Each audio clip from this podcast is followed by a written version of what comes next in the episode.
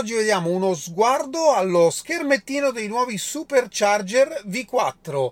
Poi andiamo ancora a parlare del VIN del Cybertruck perché ci sono novità dall'ultima volta e un altro costruttore sale sul carro del connettore Tesla NACS. A tra poco!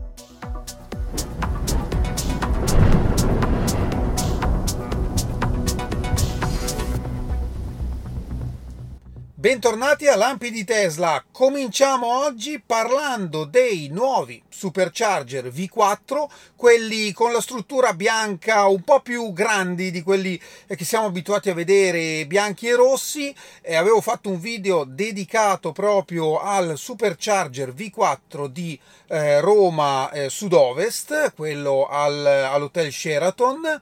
E c'è una novità perché finalmente vediamo lo eh, schermetto in particolare particolare in Germania acceso e quindi la possibilità di caricare ovviamente auto non Tesla direttamente pagando probabilmente dallo schermo. Ora non ci sono altri dettagli, sicuramente c'è un sistema contactless, rimane la possibilità di utilizzare l'app Tesla, ma questa possibilità si amplia anche utilizzando lo schermetto, quindi una innovazione che ci dà ancora la prova, come se non bastasse, che i supercharger V4 sono fatti soprattutto per dare la possibilità a tutte le auto elettriche di caricare.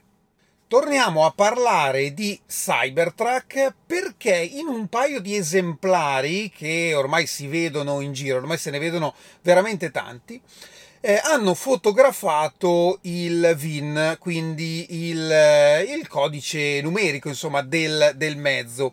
Qualche giorno fa avevo fatto una puntata proprio dedicata alla codifica proprio di questo numero seriale, perché Tesla ha presentato proprio tutta la codifica alla Nizza in America, quindi per avere l'autorizzazione alla commercializzazione.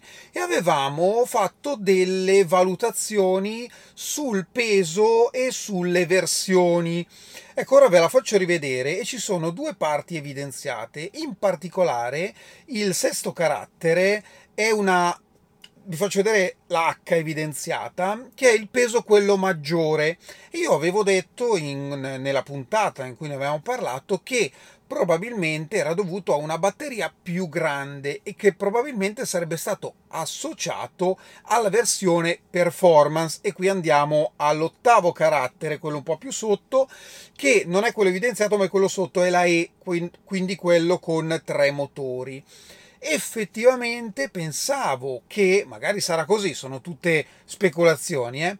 pensavo che invece, eh, tornando più su, la lettera G, quindi quella col peso minore, eh, quindi batteria più piccola, sarebbe stata una versione dedicata alla dual motor, quindi tornando al carattere sotto, la D dual motor che cosa si vede invece dalle foto dei eh, VIN number dei Cybertruck che eh, si sono visti?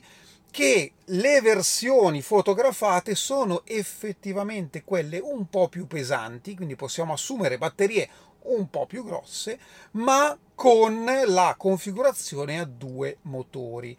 Che cosa possiamo assumere? Che c'è la possibilità che Tesla eh, crei anche inizialmente tre versioni anziché due. Quali sono queste tre versioni? La prima potrebbe essere batteria un po' più piccola, quindi qui torna il codice col peso minore e due motori, e poi le due versioni con batteria un po' più grossa, quindi la versione semplicemente dual motor e la versione performance. Questo ricalca un po' diciamo lo stile dello standard range, anche se a trazione integrale, il long range a trazione sempre integrale e performance, il che avrebbe molto senso. Comunque ormai mancano pochi giorni ai dettagli del 30 novembre, quindi del, eh, delle consegne, inizio delle consegne. Tra l'altro, un altro particolare, questi due VIN fotografati sono il numero 827 e 828 quindi vuol dire che di Cybertruck ne hanno prodotti un bel po'. Ovviamente questi sono ancora prototipi, il fatto che siamo al numero 800 non significa che ne abbiano prodotti 800, eh, ma magari hanno saltato qualche numero, magari alcuni numeri sono stati direttamente eh, rottamati in fabbrica, insomma non è detto che siano 800 prodotti funzionanti, comunque un numero abbastanza alto e in base a quello che ogni tanto vediamo fuori dalla fabbrica, insomma un po' di Cybertruck eh, ci sono in giro e a quelli trasportati in giro per gli Stati Uniti, secondo me il 30 novembre non consegneranno quei 20 Cybertruck all'evento a 20 fortunati, ma ci saranno un po' più di fortunati in giro per gli Stati Uniti che potranno cominciare a utilizzare il loro Cybertruck. Beh, spero di trovarne uno volenteroso di noleggiarmelo per andare a provarlo.